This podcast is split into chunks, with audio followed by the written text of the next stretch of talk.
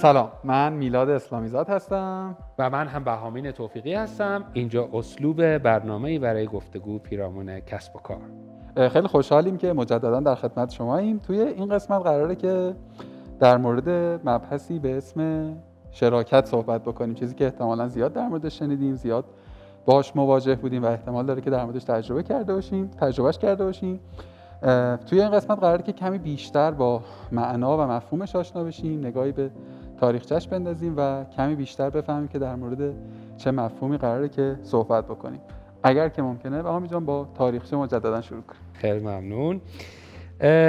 خب در واقع کسب و کارها حالا در ایران کمتر ولی در خارج از ایران بیشتر معمولاً دو تا مسیر رو دارن، یا اینکه به واسطه توسعه یک نفر، به واسطه تلاش‌های یک نفر توسعه پیدا بکنن، یا اینکه گروهی جمع بشن، دو نفر، سه نفر یا چند نفر بتونن این کسب و کار رو توسعه بدن. مشهورتریناشون شاید تک نفرها امروز جف بز آمازونه که خب شناخته شده هست، یا همین آقای ماسک که خب این روزا خیلی ازش شنیده میشه.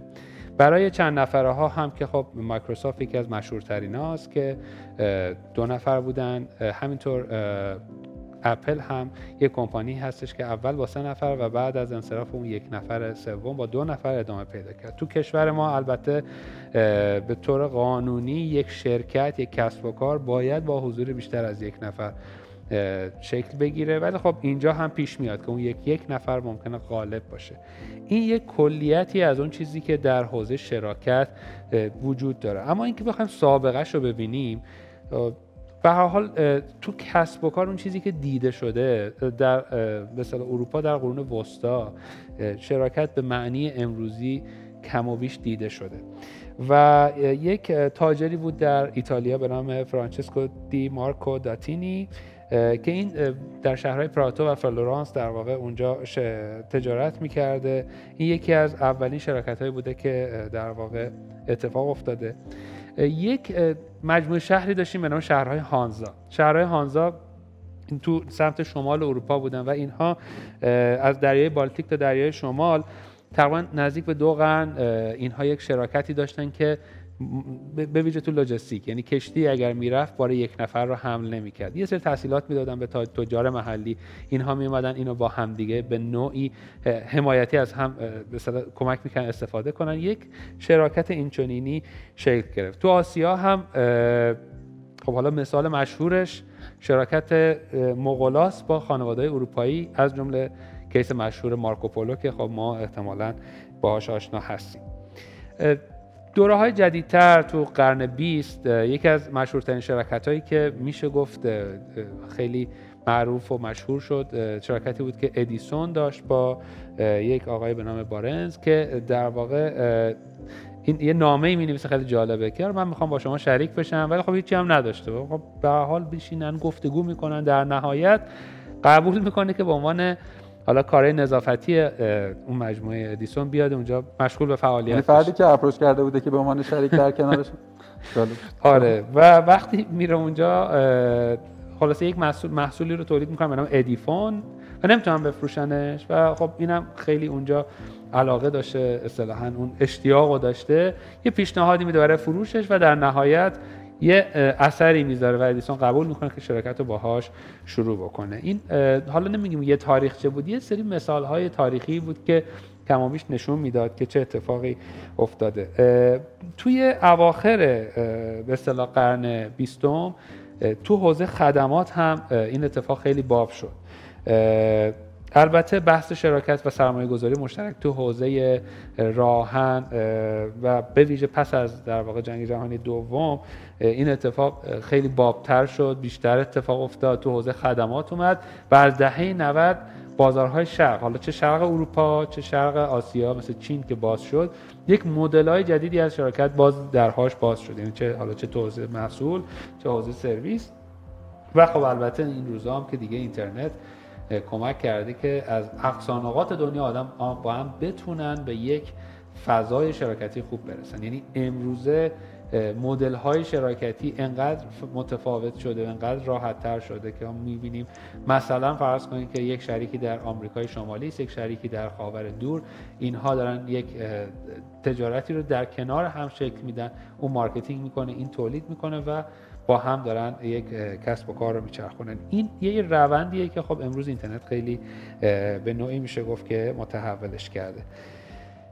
اگر موافق باشی به همین حد از تاریخچه بسنده کنیم و بریم سراغ اصلا این که شراکت یعنی چی یا چه انواعی داره و آره حتما. به طور کلی شراکت یا تعاملات بین سازمانی رو میشه به سه گروه مختلف تقسیم کرد که در واقع این تقسیم بندی هم بر اساس نوع در واقع تعامل بین در واقع سازمان‌های درگیر اون شراکت قابل تعریفه. گونه اول میشه قراردادهای ساده، اون که بین دو تا شرکت یا چند شرکت یا چند شخصیت حقیقی تفاهم نامه‌ای، توافق نامه‌ای در قالب یک قرارداد مشخص منعقد میشه برای انجام کار مشخص. طبیعتاً طرفین درگیری حداقلی و مشخصی دارن با یک هدف تعریف شده. استاندارد و ایدئال یک قرارداد البته اینه عمدتاً زمان محدودی داره و هدف مشخصی، حالا ممکنه در مواردی هم غیر باشه. گونه دوم در واقع گونه ادغام و کسب مالکیت.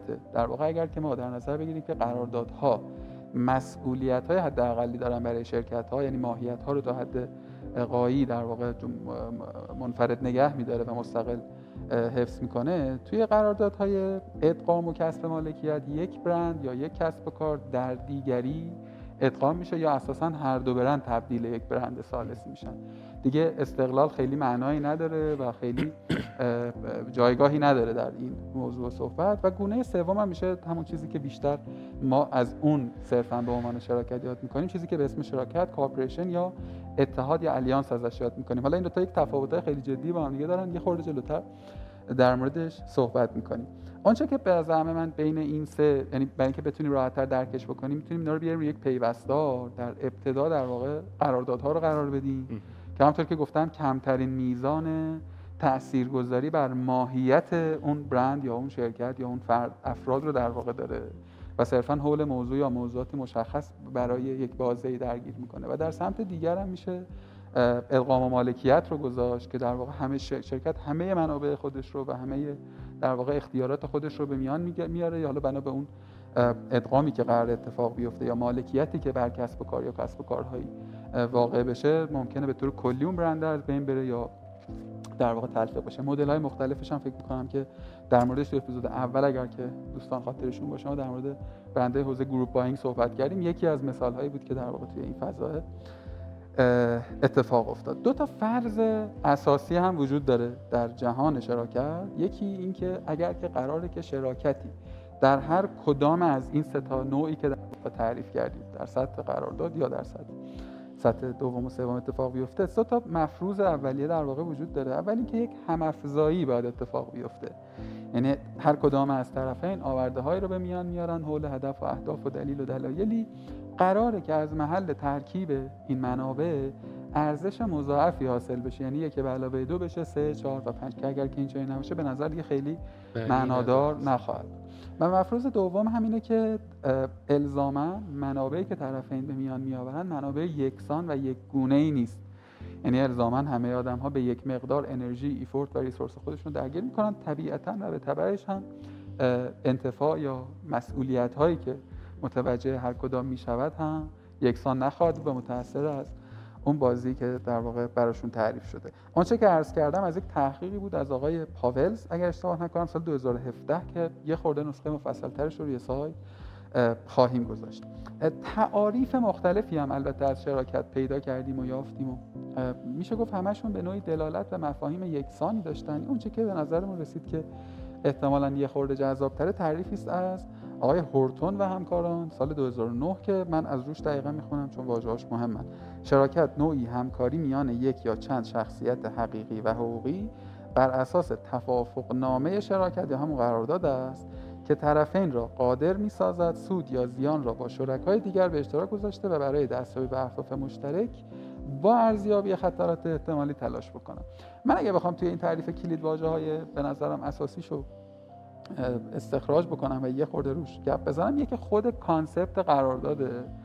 خیلی اتفاقی که تو خیلی از شرکت‌ها واقع نمیشه. حالا یه خورده جلوتر تو صحبت‌هامون هست، معمولاً به صرف یک آغازی کاری شروع میشه و خب در دل کار خود همین نداشتن یک قرارداد تبدیل میشه به یک معضلاتی. حالا قرارداد منظور الزاماً یک چیز مکتوب و مستند و ساین شده نیست که البته چه بهتره که اون باشه به نظر من، ولی در حد همین که تو بتونی چارچوب‌های کلی رو بنا به مفروضاتی که خود همین قرارداد توی همین تعریف آورده، یعنی اینکه تو مشخص بکنی که ریسورس‌ها چه هست، قراره حول چه هدفی بری و توی با در نظر گرفتن چه خطراتی قراره که این مشارکت‌ها رو انجام بده. این در واقع تعریفی بود که به نظر تعریف جالبی بود که بدونیم و بشنویم. یک عرضی داشتم در اونجایی که در شمنوا میگفتن در مورد تفاوت بین شراکت یا هم کارپوریشن و الیانس یا اتحادیه یا اتحاد در واقع بین شرکت‌ها. تفاوت بیشتر در چیه؟ اونجایی که ما در واقع وارد یک شراکت میشیم، ماهیتی که خلق میشه بناست که انتفاع طرفین یا زیان طرفین از محل اون ماهیت تازه به وجود بیاد. دونی دو تا شرکت با هم دیگه یک شراکتی رو آغاز میکنن، توی هر سطحی قراره یک اتفاقی این میان بیفته و محاسبه اون طرفین برداشت‌های خودشون داشتن. توی الیانس ها در واقع مجموع عمدتاً بین بیش از چند در بیش از دو شرکت در واقع یک اتحاد حاصل میشه. این شرکت‌ها قرار نیست که در سود یا زیان همدیگه دخالتی داشته باشن، یعنی ماهیت‌ها کاملاً مستقل هستن. حتی ممکنه خیلی هم در جریان ممکنه که نه به احتمال خیلی زیاد این اتفاق میفته، خیلی هم در جریان اتفاقات درون سازمان‌های همدیگه نیستن، اما با هدف ایجاد ارزش‌های بیشتری برای یک صنف، یک گروه از کسب و کارها یا حتی یک صنعت میان و در واقع یک ماهیت تازه خلق میکنن. گفتگو کردیم ما توی ایران به نظر میرسه که شاید خیلی الیانس قابل طرحی نداشته باشیم، یعنی حداقل ما من نیافتم. احتمالاً نزدیکترین چیزی که بشه بهش گفت البته با اقماص‌های فراوان اتحادیه صنفی کسب و کارهاست که تا حدودی منابعش رو از محل اعضا تامین میکنه و سعی میکنه حالا یه جاهایی با قانونگذاری، یه جاهایی با آماده کردن یه زیرساخت‌هایی مثلا یه خورده به اعضای صنفش مثلا یه کمکایی بکنه. مثلا اتحادیه صنف کسب و کار اینترنتی یکی از کاری که کرده بودن، نمیدونم چقدر موفق بودن یا نه، یه فروشگاه آنلاینی درست کردن که محصولات اون از محل محصول در واقع اعضای انجمن تامین میشه و نمیدونم حالا حاشیه سودی برای خود انجمن مفروض گذاشتن یا نه، و اون انجمن حالا بنا به جایگاهی که داشت تونسته بود با سازمان صدا و سیما هم یک تفاهم‌نامه داشته باشه. توی تلویزیون هم یک برهه اوایل کرونا که همه دوست داشتن یک کاری در حول کرونا بکنن، چند نوبه خاطرم هست که در تلویزیون هم پروموت شد. خب هزینه طبعا واسه اعضا نداشت، ولی باز فکر می‌کنم با مثال‌های برون مرزی که بررسی کردیم تفاوت‌های معناداری داره. نکته بعدی در مورد انواع شراکته، اینم از این باب آوردمش که به نظرم میرسید که یه جورایی اینها مقدمه و متأخره بر همن، یعنی یه جورایی میشه گفت بین انواع شراکت میشه ربط و پیوندی رو حاصل کرد. در یک کتابی که شما خواندیدش گویا به من نه، به اسم استراتژی همکاری، ایجاد شبکه‌ها، شرکت‌ها و اتحادها، سه تا سطح رو پیشنهاد کرده یا به نوعی تعیین کرده برای شراکت. سطح اول سطح شبکه‌سازیه، یعنی سطحی که افراد یک میشه گفت که حوزه‌ای شروع می‌کنن با هم دیگه نتورک کردن، ایجاد کردن یک ارتباطی که الزاماً تعهدی هم برای طرفین ایجاد نمی‌کنه، یعنی دارای تعهد یا دارای حتی هدف خیلی مشخص و شفافی هم نیست.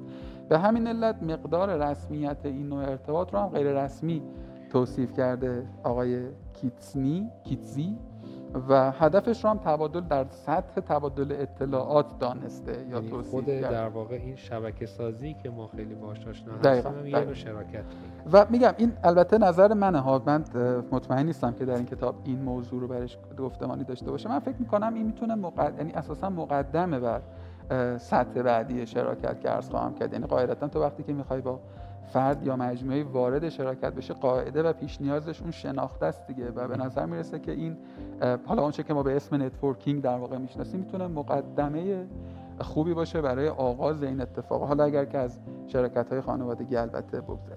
استپ بعد به حال یه شبکه است دیگه، حالا اونم وارد آفرین یه شبکه حالا خورده متفاوتی. توی سطح دوم هماهنگی یا در واقع کوردینیشن که استپ دوم بعد از شبکه‌سازی، ارتباط یه خورده جنس رسمی تری میگیره، یعنی سازمان‌ها با ماهیت حقوقیشون در واقع توی اون هماهنگی حضور پیدا میکنن و از سطح تبادل اطلاعات قدری فراتر میره و حول هدف یا اهداف مشترکی شکل میگیره. یعنی اگه تو سطح قبلی ما قراره از هر دری سخنی بگوییم و صرفاً سعی بکنیم که ارتباطه رو ایجاد بکنیم، اینجا یه خورده اون ارتباطه منسجم‌تر میشه، یه خورده در واقع هدفمندتر میشه. تو تجربه زیسته همه ما هم به نوعی هست دیگه، شروع میکنیم با یکی گفتگو کردن، حالا میفهمیم که آن روی سه چهار تا موضوع میتونیم احتمالاً فصل مشترک باز بکنیم با طرف یا طرفین مقابل، و حالا اینجا شروع میکنیم روی اون فصول مشترک گفتگو کردن. ممکنه منتج به هر نتیجه‌ای بشه. یعنی ما اینجا توی این استیج هنوز در مورد جنس رخ داده تصمیم قطعی نخواهیم گرفت. ممکنه تبدیل بشه به قرارداد همکاری یا خدای نکرده از اون ور بوم بیفته و مثلا بره به سمت پرایس فیکسینگ یا موارد دیگری توی در واقع صنعت. ولی در نهایت میخوام بگم که توی این استپ حول هدف یا اهداف مشترکی شروع میشه به داد و ستد اطلاعات و تصمیم سازی. یعنی یه خورده از لایه دیتا بیشتر میشه و هدفمندتر میشه. سازمان ها منابعشون کمافه سابق مستقل و منفک هست همه، یعنی هنوز در مورد اینکه چه ریسورس یا منابعی رو درگیر بکنن تصمیمی اتخاذ نشده، به تبعش تعهدی هم به وجود نیامده. تعهد بیشتر از جنس تعهد اخلاقیه که حالا گفتگو رو تا یک قدری پیش ببرن. استپ بعدی میشه در واقع کلابریشن، استپ همکاری. حالا توی این استپ در واقع روی مفاد مشخصی، روی هدف یا اهداف مشخصی، تصمیم‌های مشخصی گرفته شده، منابع مورد نیاز براش تعریف شده و اقدام‌های هر کدام هم تعیین شده و حالا حد سود و زیان طرفین هم احتمالاً تعریف شده. طبیعتاً رسمی ترین سطحیه که در واقع میتونه یک شراکت شکل بگیره. من لازم میدونم باز این رو تاکید بکنم که مفروض منه که این تقدمه در واقع این ترتیب و توالی وجود داره، الزاماً این چنین نیست. توأمه بر این که میتونه در واقع توی سطوح عالیه اساساً از گام سوم آغاز بشه، کما اینکه این مورد هم اتفاق خیلی وقتا میفته. یک کسب و کاری بنا به حتی کسب و کارهای بزرگ بنا به موقعیتش به این نیازه میرسه که خب حالا من اینجا بعدی در واقع شراکتی بکنم با کسب و کار دیگه و اساساً از همینجا مذاکره آغاز میشه و کار پیش میره. من آخرین بخش در واقع صحبت هم بگم، یعنی بعد از انواع شراکت به انواع شرکا اگر که بخوایم بپردازیم، یعنی پارت ها در واقع طرفین یک شراکت رو در نظر بگیریم، یکی میشه شرکای فعال. شرکای فعال به معنای اون شرکایی که علاوه بر این که در ساختار سهامداری اون در واقع برند یا کسب و کار حاضر هستند، در عملیات سازمان هم نقش دارن. یعنی اعضای هیئت مدیره یا سهامداران علاوه بر اون در خود اجرا هم در واقع دارای نقش هستند. گونه دوم در واقع صرفاً شریکن، یعنی بهشون میگیم شریک غیر فعال، صرفاً در لایه سهامداری حضور دارن و درگیر عملیات شرکت نیستن. یک گونه سومی داریم که گویی در قوانین جاری کشور ما امکان ایجادش نیست و اون شرکای اسمیه. یعنی شریکی که الزاماً سهامدار مجموعه نیست، توأمان در عملیات اجرایی هم نقش یا ندارد یا نقش خیلی مشخص کوچولویی داره، حالا کوچیک یا بزرگش جای بحثه، اما از انتفاع شرکت دارای بهره است.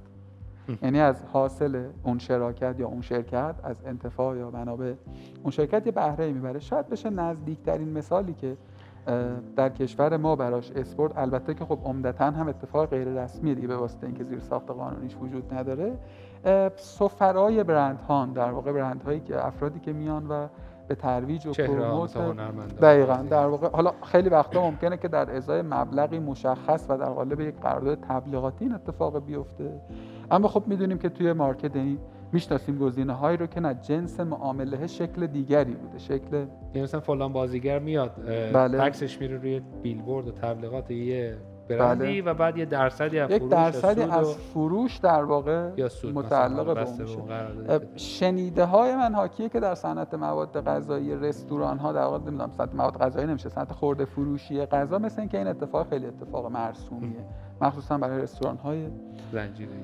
زنجیره‌ای در واقع نوپاتر میشه گفت. آقا ما در خدمت شماییم. اگر که صلاح بدونی در مورد اهداف شرکت شراکت صحبت بکنیم، خیلی هم مفصل بحث بحث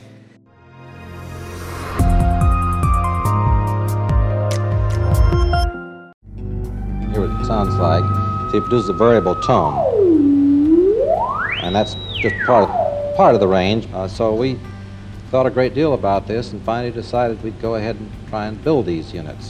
Two Stanford University graduates, Bill Hewlett and David Packard, formed Hewlett-Packard in nineteen thirty-nine. One of H P's first products was an audio oscillator sold to Walt Disney for the making of the film Fantasia. They built a company built on solid values uh, and philosophy that has carried that company from when it was small to when it was medium to when it's huge. And people who've been through their management system really have a strong sense of values and how to work, how to think, and how to manage and work with others in a team environment.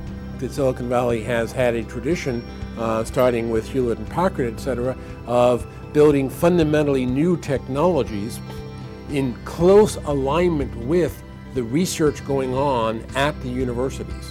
And so you have a sense of business, technology, and university research coming very you know, close together and finding the right kind of a marriage. Today, Hewlett-Packard, with annual revenues at one hundred billion dollars, is a worldwide company primarily in the computer and printing business.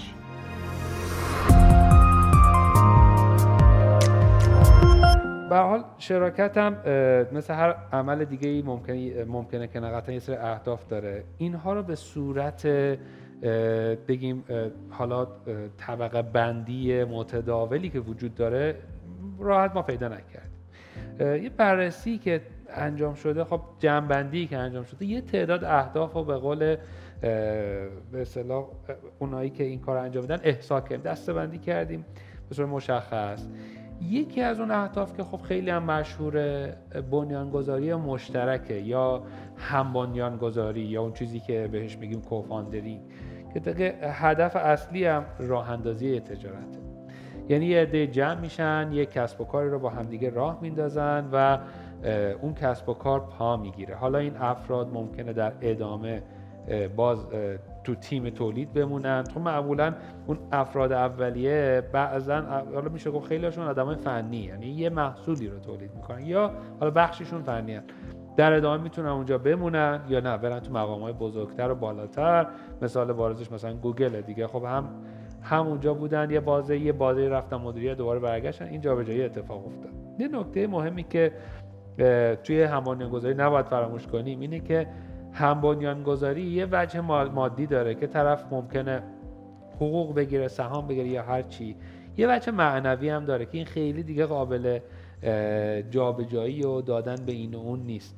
یعنی مثلا شما نمیتونی بگی آقا من مثلا هم بنیانگذار فلان شرکت من بودم. نه، اگر اون دو سه نفر بودن دیگه این دو سه نفر برای همیشه اسمشون هک شده که اینها بنیانگذاران این شرکت بودن. حالا چه بسا الان ممکنه سهام یا سمت داشته باشن یا اصلا نداشته باشن. این یکی از در واقع نکاتی که تو هم بنیانگذاری به نظرم مثلا مالکیت معنوی مونه دیگه، قابل حذف، قابل انتقال نیست. آره دقیقاً. ما تو بحث دارایی‌های فکری، حالا این کلمات تو فارسی کم همه من حداقل خیلی باشون راحت کنار نیومدم چون ترجمه‌های مختلفی از یه سری اصطلاحات حقوقی هست. یه بخش مادی داره، یه بخش معنوی. شما نمیتونید بگید مثلا آهنگساز این آهنگ من بودم، یکی دیگه است، ولی میتونید مالکیت آثار رو بخری، سی دی یا هر چیزی ازش تولید بشه، فروخته بشه، مادیاتش با شماست اما معنویاتش با یکی دیگه است. اینه ده. که هم بنیانگذاری یه همچین در واقع شباهتی داره دقیقاً به اون موضوع. باز هدف دیگه‌ای که ممکنه تو شرکت اتفاق بیفته بحث برندسازی مشترکه. یعنی شرکت‌ها میان با هم یه محصول جدیدی رو خلق می‌کنن، یک برند جدیدی رو خلق می‌کنن که این برند جدید حاصل اشتراک گذاری حالا این دانسته‌هاشون یا دارایی‌هاشون یا هر چیزیه. این باز یک هدف دیگه میتونه باشه. هدف دیگه ای که باز خیلی شبیه به برند مشترکه بحث بازاریابی مشترکه. یعنی من خیلی بحث داشتم کردم توی برندسازی مشترک، منظور برندینگ نیست دیگه، خلق یک برند تازه است. درست فهمیدم؟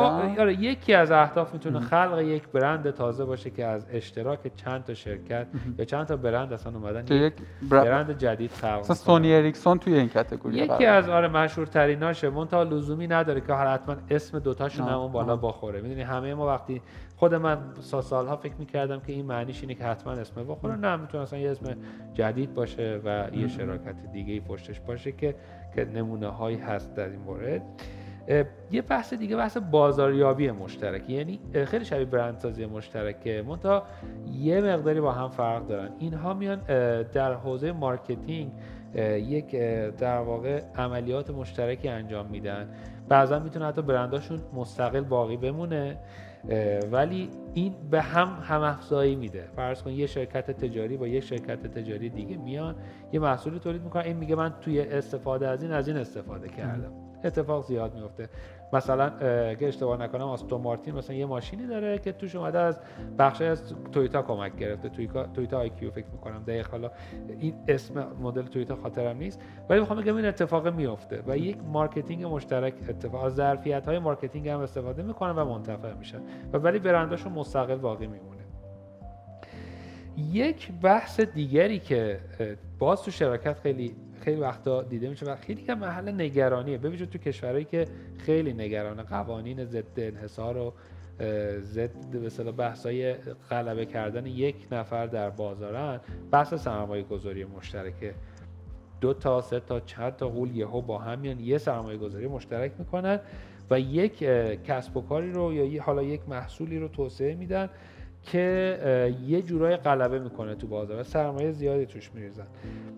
این اتفاق مثلا تو صنعت حمل و نقل افتاده، ایرباس با بومباردیر که یک یک در واقع سرمایه گذاری مشترکی داره و یه جت های سری سی رو با هم دارن تولید میکنن. اینا خیلی خطر محدودسازی رقابت رو دارن، اما خب معمولا یه بخش بچه خوب دیگه شم اینه که یک محصول احتمالا خیلی خوبی هم تولید میشه، ولی به هر حال این خطره رو دارن. فرض کن وقتی میان اتفاق میفته. یک باز یک هدف دیگه شاید زنجیره تامین مشترک باشه، یعنی یک زنجیره تامینی رو خب مثالش هم زدیم اونجا، باز یه اونجا تو اصل لوجستیک بود، اینها میان یک زنجیره تامین رو با هم شریک میشن. حالا یا هم یک زنجیره تامین رو چند نفر شریک میشن یا هر کدوم بخش از این زنجیره تامین رو سعی میکنن که فراهم بکنن، پشتیبانی بکنن. مثلا فرض کن تو استودیوی فیلمسازی فرض کنید که یه گروه‌هایی هستن که فقط کار فیلمبرداری و صدابرداری و غیره انجام میدن، یه گروه‌هایی هستن کار مارکتینگ و فروش انجام میدن. یعنی همه اینا یعنی این زنجیره تامینیه که ممکنه اصلا با هم شراکتی هم انجام بدن و یه مقدار اینجا تعارضاتی اتفاق میفته. خب معمولا اونی که سمت تولیده خیلی به دنبال فرض کن بهینه سازی های تولیدیه، این طرف دنبال سود و فروش فقط، ولی به حال یکی از کارهای متداول. توی اف ام سی جی هم خیلی این اتفاق پررنگه تا جایی که من میدونم، ناگزیرند البته چون خیلی فضاشون از هم دیگه دورن. به ویژه تو حوزه های توزیع این اتفاق خیلی میفته که میان و این زنجیره تامین رو با هم شیر میکنن، ولی خب به هر حال چالش‌های خودش رو خیلی داره چون یه مقداری تو این نوع شراکت هدف مشترک تعریف کردنش راحت نیست. ببین تو انواع اونایی دیگه که گفتیم تو اون هدف‌های دیگه یه جورایی یه هدف مشترک داره، هم یک زمینه هستن، ولی اینجا میگه آقا من مثلا کارم اینه، اون میگه من کارم اینه، با هم دارن یک شراکتی انجام میدن، اما یه مقداری مثلا شاید اهداف یکی توسعه بلند مدته، بنابراین حاضر تو کوتاه مدت یه هزینه‌ای بکنه، اون یکی اهدافش خیلی کوتاه مدت باشه. اینجا یک کم با هم تعارض می‌خوره. و یه بحث دیگه هم بحث فناوری مشترکه که اینها در واقع به, به این هدف میان و این شراکت رو ایجاد میکنن. حتی ممکنه یکیشون یه, یه سری از اسطای فناوریشو یا یکی دیگه یه سری دیگه از دارایی‌هاشو بذاره بتونن یه توسعه انجام بدن. بعضا فرض کنید گفته میشه مثلا اتفاقی که میفته، حتی یه رقیب مشترک ممکنه داشته باشن، اتفاق میفته. والمارت و مایکروسافت یه رقیب مشترک دارن به نام آمازون. آمازون میدونی که تو خرده فروشی وارد شده، تو حوزه‌های دیگه‌ای که مایکروسافت هم هست وارد شده. خب این دوتا یک شراکتی که با هیچ ربطی هم به نظر میرسه به هم ندارن با هم برقرار کردن و این دارایی رو دارن شیر میکنن، یا حالا این شراکت رو برقرار میکنن که بتونن جلوی آمازون وایسن. زیر ساختای ابری رو برقرار میکنه، نرم افزار رو بهش میده، اون هم تو توسعه در واقع خرده فروشیش تلاش میکنه. به هر حال دنیای پیچیده‌ایه. به نظر میرسه که این اهداف حالا بخش زیادی از اهداف شراکت‌ها رو پوشش بده، ممکنه البته چیزهای دیگه هم باشه. این دسته‌بندی بود که عملاً خود ما در واقع توسعه دادیم که با مثال‌های خیلی بیشتر تو وبسایت اسلوب اسلوب دات کام شما میتونید ببینید، خیلی اطلاعات کاملتری و یک داکیومنت این بار فکر می‌کنم حدود پنجاه صفحه‌ای رو ما آماده کردیم که پیشنهاد می‌کنیم در این رابطه بهش حتما سر بزنید، در رابطه با بحث شراکت، و فکر می‌کنم از چند روز در آینده آپلود بشه روی اسلوب دات کام.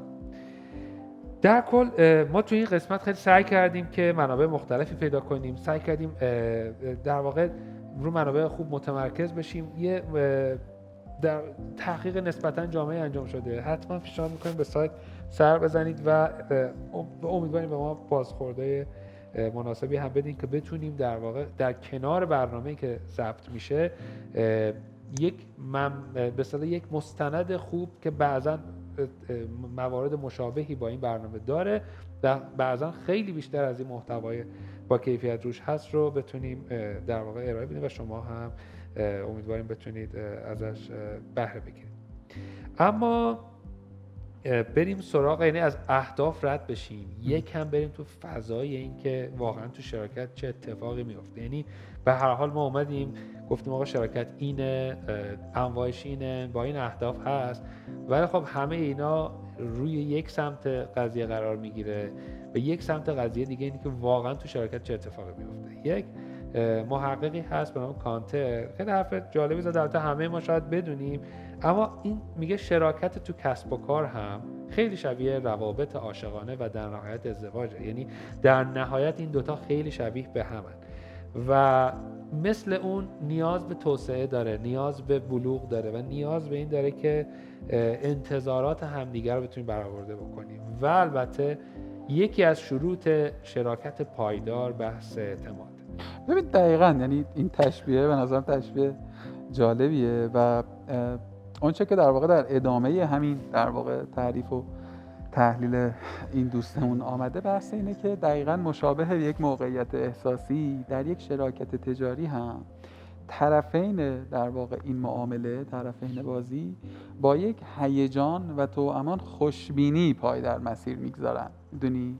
یعنی طرفین مفروضات بر اینه که خب قراره اتفاق خروجی مثبتی داشته باشه دیگه، برون داده مثبت باشه، اتفاق قرار نیست که به سمت منفی بگره و هر چقدر هم حالا سعی بکنن ریسک منیجمنت کنن، مثلا در واقع نقاط خطرزا رو شناسایی بکنن و امثال هم، ولی میل به انجام عمدتاً انقدر بیشتره که شاید یه خورده اون مواردی که باید باید رو شاید بهش کمتر توجه میکنیم. یه تعریفی رو من خوندم در یک جایی از صحبت هام در ابتدای همین قسمت، اونجایی که میگه که یک شراکت باید بر اساس یه پیش‌فرض‌هایی باشه، یعنی تو بدونی که تهش قراره چه هدف یا اهدافی رو در واقع قراره که به سمتش حرکت بکنی یا بر اساس منابع مشخص باشه و همه اینها رو در یک قراردادی مدون بکنی.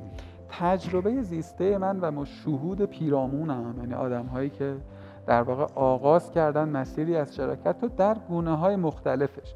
البته که این نکته هم به نظر من نکته مهم و قابل بحثی، یک پرانتزیه در عرضم، و اونی که عمده شراکت هایی که ما در پیرامون رو می‌بینیم از سطح اول هستند، یعنی از جنس هم بنیانگذاری هستند. یعنی یک نفری داره میاد یه ریسورسی رو میاره، حالا طرف فنیه، ممکنه سربر قامت سرمایه گذار بیاد، ولی خب در نهایت در مقام تامین کننده منابع و کمتر گونه های دیگر رو داریم. پرانتز بسته. میخوام بگم توی این سطح از شراکت ها کمتر آدم های یه خورده جلوتر رو هم میبینن، کمتر تحلیل میکنن اون چه که میخوام بگم. میخوام بگم خیلی جدی میچسبن به اون سطح از خوشبینی و مثبت اندیشی و نیمه پر لیوان رو نگاه کردن و کمتر میرن به سمت این که خب حالا بیان یه خورده نقاط منفی قصه رو هم ببینن یا اصلا نقاط منفی هم نه، بیان در واقع تعریف بکنن فاندیشن اون شراکت رو. باز دوباره یکی از اون کلیدواژه‌هایی که در اون تعریف بود و پیرامونش هم گفتگویی داشتیم بحث منابع و ریسورس هایی که در واقع بناست که طرفین در واقع توی شراکت بیارن. خود این هم محل در واقع مشکلات فراوان میشه جلوتر در موردش، اما در مورد اون شاکله هایی که ممکنه به تقویت یا از هم پاشیدن شراکت باشه مفصل تر گپ میزنیم. اگر که موافقه این بخش رو با شما پیش ببریم، بحث مزایای شراکت، اصلا چرا باید شراکت کنیم، شما که اینقدر موافقه شراکت. حالا البته ما هنوز نگفتیم من موافقه شراکتم، ولی من جزو هستم مش شما رو پاس کنم شراکت هستم. خیلی خوب، از مزایای شراکت بگیم، اما قبل از اون پیشنهاد میکنم یه چند دقیقه یه میان برنامه رو ما آماده کردیم از گفتگویی از بیل گیتس، خیلی کوتاه دو سه دقیقه در رابطه با شراکتش توضیح میده. بریم اونو یک بررسی روش داشته باشیم و برگردیم.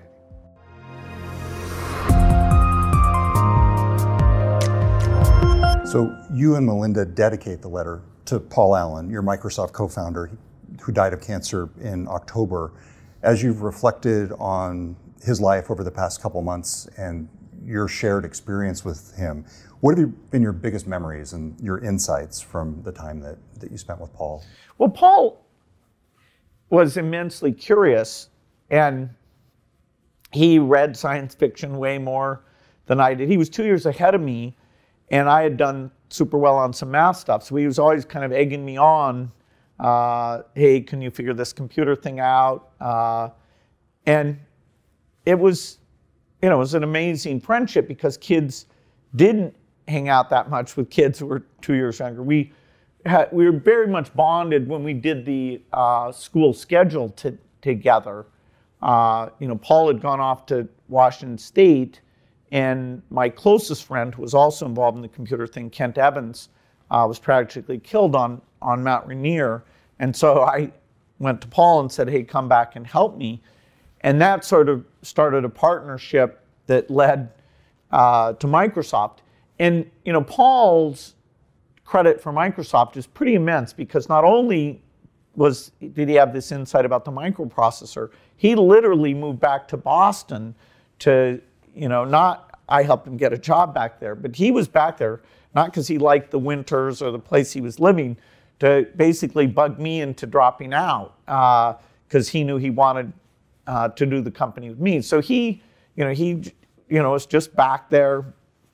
Uh, and then finally, uh, it looked like we were going to miss the whole thing when the first kit computer came out. And that's uh, when his argument, hey, Bill, drop out, uh, succeeded. And our first customer took us to Albuquerque, New Mexico. So Paul, you know, always was curious about things. Uh, You know, Paul didn't like being a manager all that much. Uh, he was always, and during the Microsoft days, I narrowed my interest very much to software. And so like when Paul took a bunch of guys to go to the shuttle launch, I was like, hey, wait a minute, we're supposed to deliver for I B M here. What the heck are you doing? So you heard about this DOS uh, thing? Come on, guys. Uh, yes. Uh, so, you know, he always was wide-ranging in his thinking and reading. If you go into his office, there would just be magazines, you know, kind of messy, but it, it you know, represent his, his broad interest. And even after Microsoft, he was funding lots of different things. Uh, you know, in the tech area, like uh, Starwave that Mike Slade ran ended up being the E S P N website. I don't think many people know that. that Uh, that went pretty well. Some of them were more a dead end, but uh, like asymmetrics, but they were pointing in the right direction uh, for things. So he, you know, he always looked far afield. Uh, he always, you know, wanted to find some new and different thing, you know, always a little bit ahead of his time uh, with the stuff he was doing. And, you know, now as my, you know, kids are getting older and, and leaving school, I was going to have more time to hang out with Paul, because he's, you know, he's, he, he sort of explored the, hey, traveled the world, uh, you know, have nice boats thing, which I got to do some with him. Uh, but I was expecting to do a ton of that uh, once uh, our, our kids were at college. Hey, where are you at this point in terms of coming to grips with the fact that he's not here? Well, it's kind of strange because, you know, we always would kind of touch base on, hey, there's this cool movie I saw, or uh, here's some new technical thing. Do we think this one's uh, going to work out or not?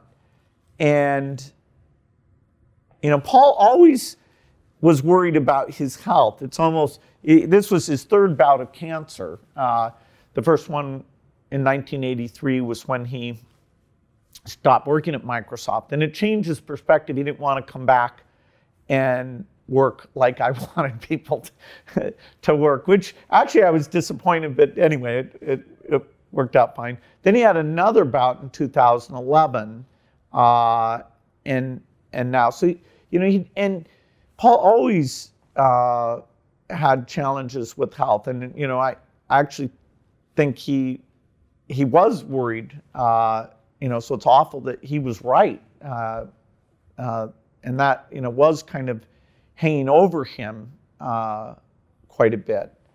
Um, you know, his sister's going to carry on a lot of the charitable stuff he did. He was, you know, part of the Giving Pledge, so the majority of his wealth will go to, to charitable things. Uh, you know, I've actually seen uh, a friend of his, Bert Coldy, uh, and Allison this week, just, you know, sort of talk more about Paul and, you know, the great memories we have.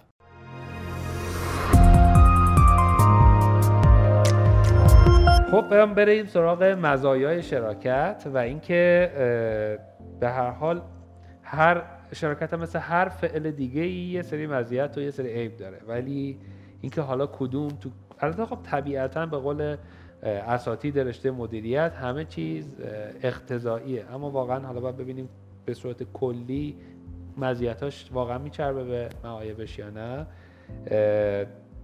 یک تحقیقی هست سال دو هزار و نه مکید انجام داده، دستبندی خیلی قشنگی کرده. ما از یه طرف یه تعداد زیادی کیس رو بررسی کردیم، در واقع تو این کیس ها ما نمیتونیم جزئیات رو بگیم، اتفاقی میفته یعنی اینکه دقیقاً چه اتفاقات جزئی بینشون افتاده، اما یک قصه‌ای داره هر شراکتی که این قصه ها رو باز ما در این مستند این قسمت آماده کردیم.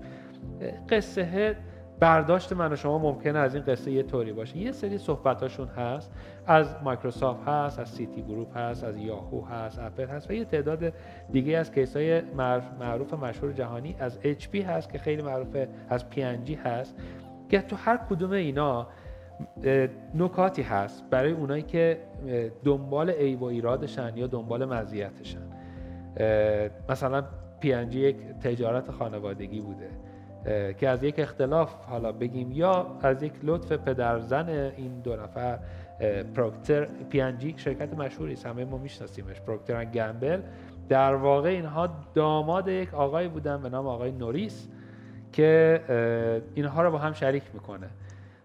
حالا اینکه خیلی جالبه تو خیلی از این شراکتایی که تو خارج از کشور هست اسم دو تا اسم هست، مثلا پروکتر اند گمبل، هیولت اند پکارد یا هیولت اند پکارد، اما اچ پی، اینکه چی شده که اول بوده هم قصه هاش جالبه تو این مستنده هست. حالا من یه برای اینکه بگم چه اتفاق افتاد، برای من همیشه سوال بود حالا چرا مثلا اچ پی پی اچ نیست، حالا پی هاش نیست، مثلا اینا سکه انداختن یا اسم کی اول باشه.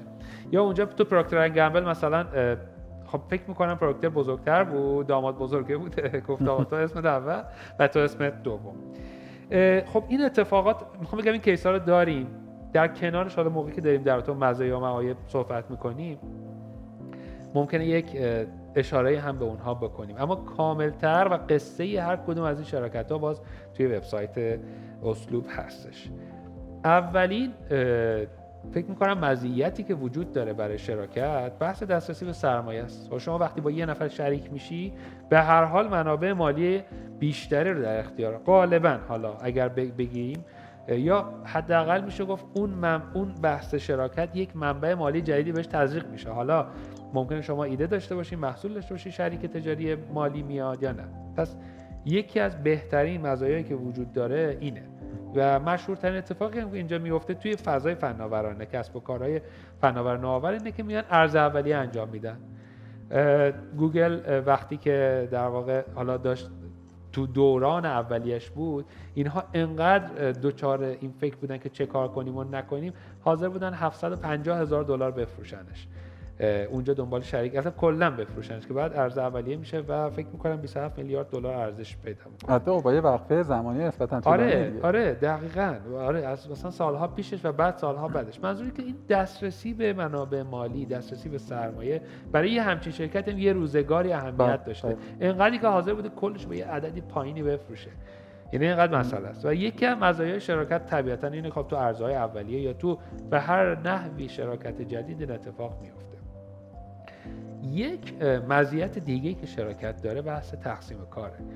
قاعدتاً شما جدای از این که منابع مالی رو به اشتراک میذاری تو شراکت، خب کارم به اشتراک میذاری و این خیلی موقعا ممکنه که یک نفر اصلا توانایی ده تا کارم داشته باشه، اما خب به هر حال زمانشو نداره و حتی خیلی موقعا از توانایی نداره. یعنی شما ممکنه که یک کاری رو نتونی انجام بدی، شریکت میتونه، ممکنه بتونی آوتسورسش کنی، فکر بکنیم بله با منابع مالی که تو مرحله اول به دست آوردیم میریم منابع رو برون سفارش میکنیم، اما به واقع خیلی کارا رو نمیشه این کار کرد و باید درون شرکت انجام بشه. پس بحث تقسیم کار بحث دومه. یک بحث دیگه که هست اینه که اون دانش و تخصص متقابل هم به اشتراک گذاشته بشه. استیو جابز و استیو وزنیاک یا وزنیاک، اینها هر کدوم وقتی شریک میشن خیلی داستانای جالبی هم دارن. استیو در واقع جابز یک آدم برونی بیرونی بوده، یعنی نماد اپل بوده، خیلی شناخته شده بوده، ولی بسیار کارهای حالا بگیم غیر قابل بیانی غیر قابل بیانی با شریکش کرده. رفته از یه یعنی... ولی خب اون شریکش، میخوام بگم دانش تخصص متقابل، این دانشش این بوده که بره مذاکره کنه، بره پرزنت کنه و واقعا واقعا تونست یه ظاهر خوب بسازه. اما اون پشت مثلا اون بنده خدا وزنیاک مثلا کلی اختراع داشته، کلی چیز اختراع کرده.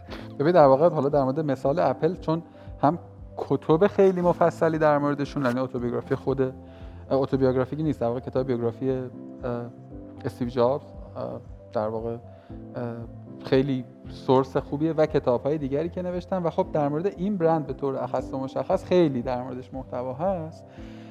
ببین چند تا نکته وجود داره دیگه. یکی این که اصلا محل پیدایش اون مسیر شراکت با چه مبنایی گذاشته شده و توی مسیر در چه در واقع جریانی افتاده.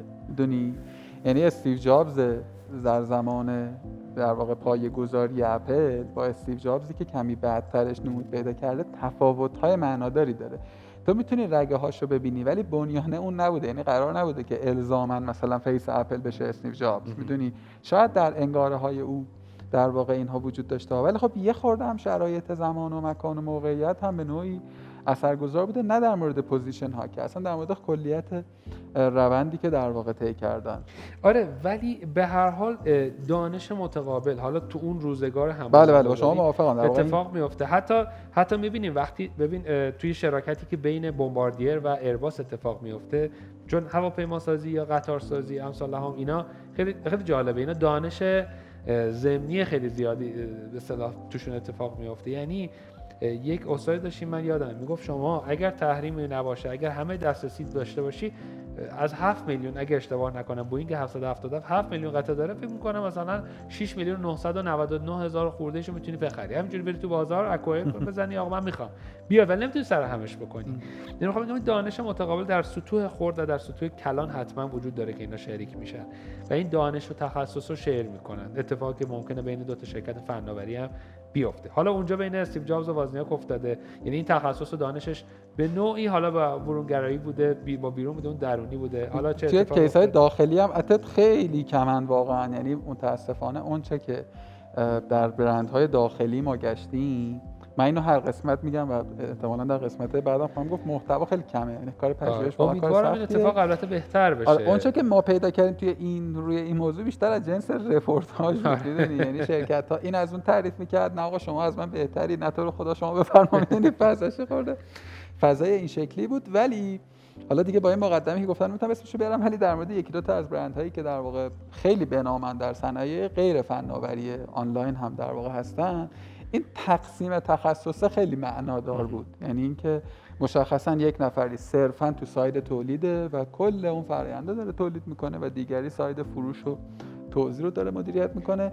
به نظرم مدل کارآمدتریه تا اینکه طرفین بخوان در خیلی پیش میاد. توی کسب و کارهای فناورانه هم خیلی پیش میاد، یعنی تو کسب و کارهای داخلی هم که نگاه میکنی معمولا همینه دیگه، میگن یک نفر یا یک گروه بیزنس رو هندل میکنه، یکی اون بحث فناوری و تکنولوژی رو مثلا تو اون استارتاپ هندل میکنه.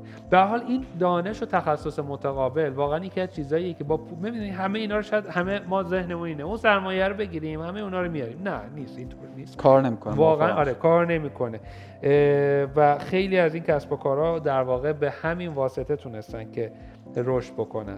ببین یه نکته‌ای حالا ما اینجا با این بخش رو با عنوان مزایای شراکت مطرح کردیم، اما من فکر می‌کنم یه جورایی اینها محرکین شراکتن، میدونی یعنی ما دنبال ایجاد یک امتیاز تازه نیستیم، یک مزیت تازه نیستیم، یعنی هر کدام از اینها نباشن اصلا تو امکان انجام اون کار رو ممکن نداشته باشی. خوب. بسته به ماهیت کاری که داری می‌کنی، یعنی خب تو یک مقدار مشخصی سرمایه داری، ممکنه در جنس و نوعی از کار تو به حجم بیشتری نیاز داشته باشی، ناگزیری به این که بری یک سرمایه تازه رو وارد بکنی. خب نه شراکت، ببین شما وقتی میری سرمایه میتونی بری سراغ بانک که شریکت نیست، امه. بانک فقط یعنی اصلا شریک نیستی که پول بهت میده، من سودم میخوام. تو شراکت میری سراغ شریکی که میگه تو سود شریکم، تو زیان شریکم. در واقع بانک‌ها توش سود و زیان شریک نیستن دیگه، کلا شریک کلا تو سود فقط شریکن. تو سود و سود شریکن. آره یعنی فقط سود خودشون رو میخوان. حالا درسته که قراردادها و عقود این شکلی نیست، ولی در واقعی قضیه میریم میبینیم این همه مثلا مشکلات مالی که پیش اومده بانک‌ها خودشون هم الان دارن، خب واقعیتش هم اینه که خیلی موقع‌ها نمیتونن بیان دخالت بکنن، وارد بشن. داریم ما کیس‌های شراکت بانکی هم زیاده، مثلا سردخونه ساخته شده با شراکت. بله ببین آخه اون داره توی سطوح خیلی عالیه کسب و کاری، یعنی مثلا یک کسب و کاری که الان سر پاس و در واقع وسایقی داره که آره، بتونه بره در شروع معمولا وارد نمیشه. و بنابراین میخوام بگم این بحث مالی که میگیم نه میخوام بگم در مورد بقیه‌اش هم همین آدم، در تقسیم کارم همینه. خب یک در آغاز یک کاری واقعا فکر نمی‌کنم محدود به استارتاپ ها هم نیست، یعنی شما یک کار تولیدی هم بخوای انجام بدی علالقاعده حجم کارهایی که در واقع وجود داره از توان زمانی یک نفر خارجه. آره. خب و الزاما هم جنس کاری طوری نیست که تو بتونی به یک نفری و... به یک نفری غیر که نقش مالکیت و آنرشیپ نداره بتونی واسطه‌پاری کنی بره اون کارا رو انجام بده. حالا خیلی اختلاف نظری به نظر اینجا نداریم، ما جلوتر اختلاف نظر داریم. من فکر می‌کنم که نکته‌م اینه که در واقع این اونچه که به عنوان مزایای شراکت عنوان می‌کنیم به درستی محسناتشه، اما یه جورایی ملزم الزام آوران در الزام آورهای در واقع شراکت. خب حقا تو اینها رو در برابر معایبش باید ببینی. حالا اگه بعدا بگی حالا این الزام آوره، بعضی موقع میتونی یه وقتایی بخشیش رو کنار بذاری، یه وقتایی اگه خیلی بد باشه.